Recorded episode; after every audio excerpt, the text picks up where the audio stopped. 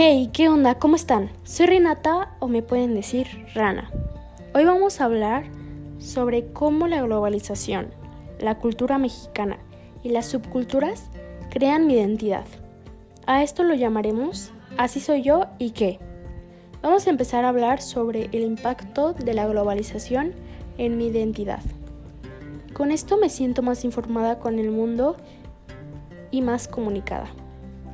Como la comunicación se extendió, puedo comunicarme con cualquier persona en el mundo e inmediatamente. El intercambio lingüístico también es un elemento importante en mí y adquirir tecnología fácilmente. Esto es lo que me tocó vivir y lo que pongo en práctica y en uso diariamente. Algunos elementos de la cultura mexicana en mi identidad son las costumbres, que siempre están presentes, la comida, que también están muy presentes. A los mexicanos se les considera buena onda, alegres y generosos, entre otros. Estos tres son algo que me identifica y que crean mi identidad. Un punto malo es que la sociedad es una cultura machista y homofóbica. Esto está muy presente en mí porque yo estoy en contra ya que respeto la igualdad. Unas subculturas con las que me identifico son vloggers o bloggers, que son aficionados al mundo de la tecnología y, y que tienen la vestimenta de usar Converse y jeans pegados a la pantorrilla. Los fresas. Gustan de música electrónica y pop.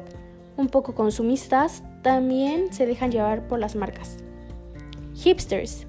Se asocian en tendencias musicales indie, incluyen artículos vintage y ayudan al planeta. Estas fueron algunas características de las subculturas con las que me identifico. Lo global, cultural y subcultural me identifico con la nueva tendencia en tecnología y comunicación. Esto lo aprovecho a lo máximo y también quiero crear algo nuevo y diferente. Estos fueron los elementos que conforman mi identidad personal.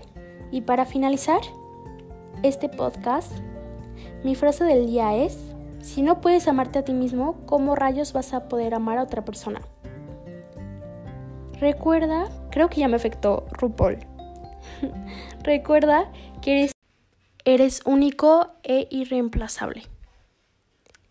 Hasta luego, nos vemos. Besos y adiós.